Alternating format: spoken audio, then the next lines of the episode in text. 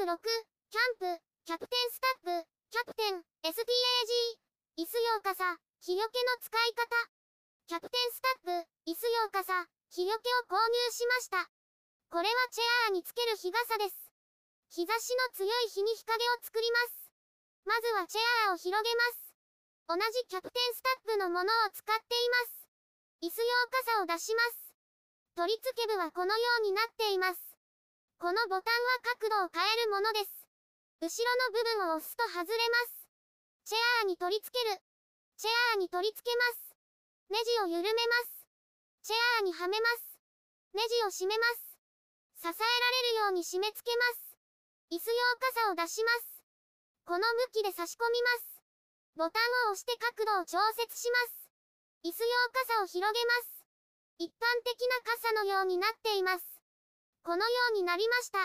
主な用途は日よけです。雨の日でも使えると思いますが、一部出てしまいます。裏側は日傘のようになっています。座ってみる。座ってみます。左手側は傘があるので日陰になっています。右手側は傘がないので日が当たります。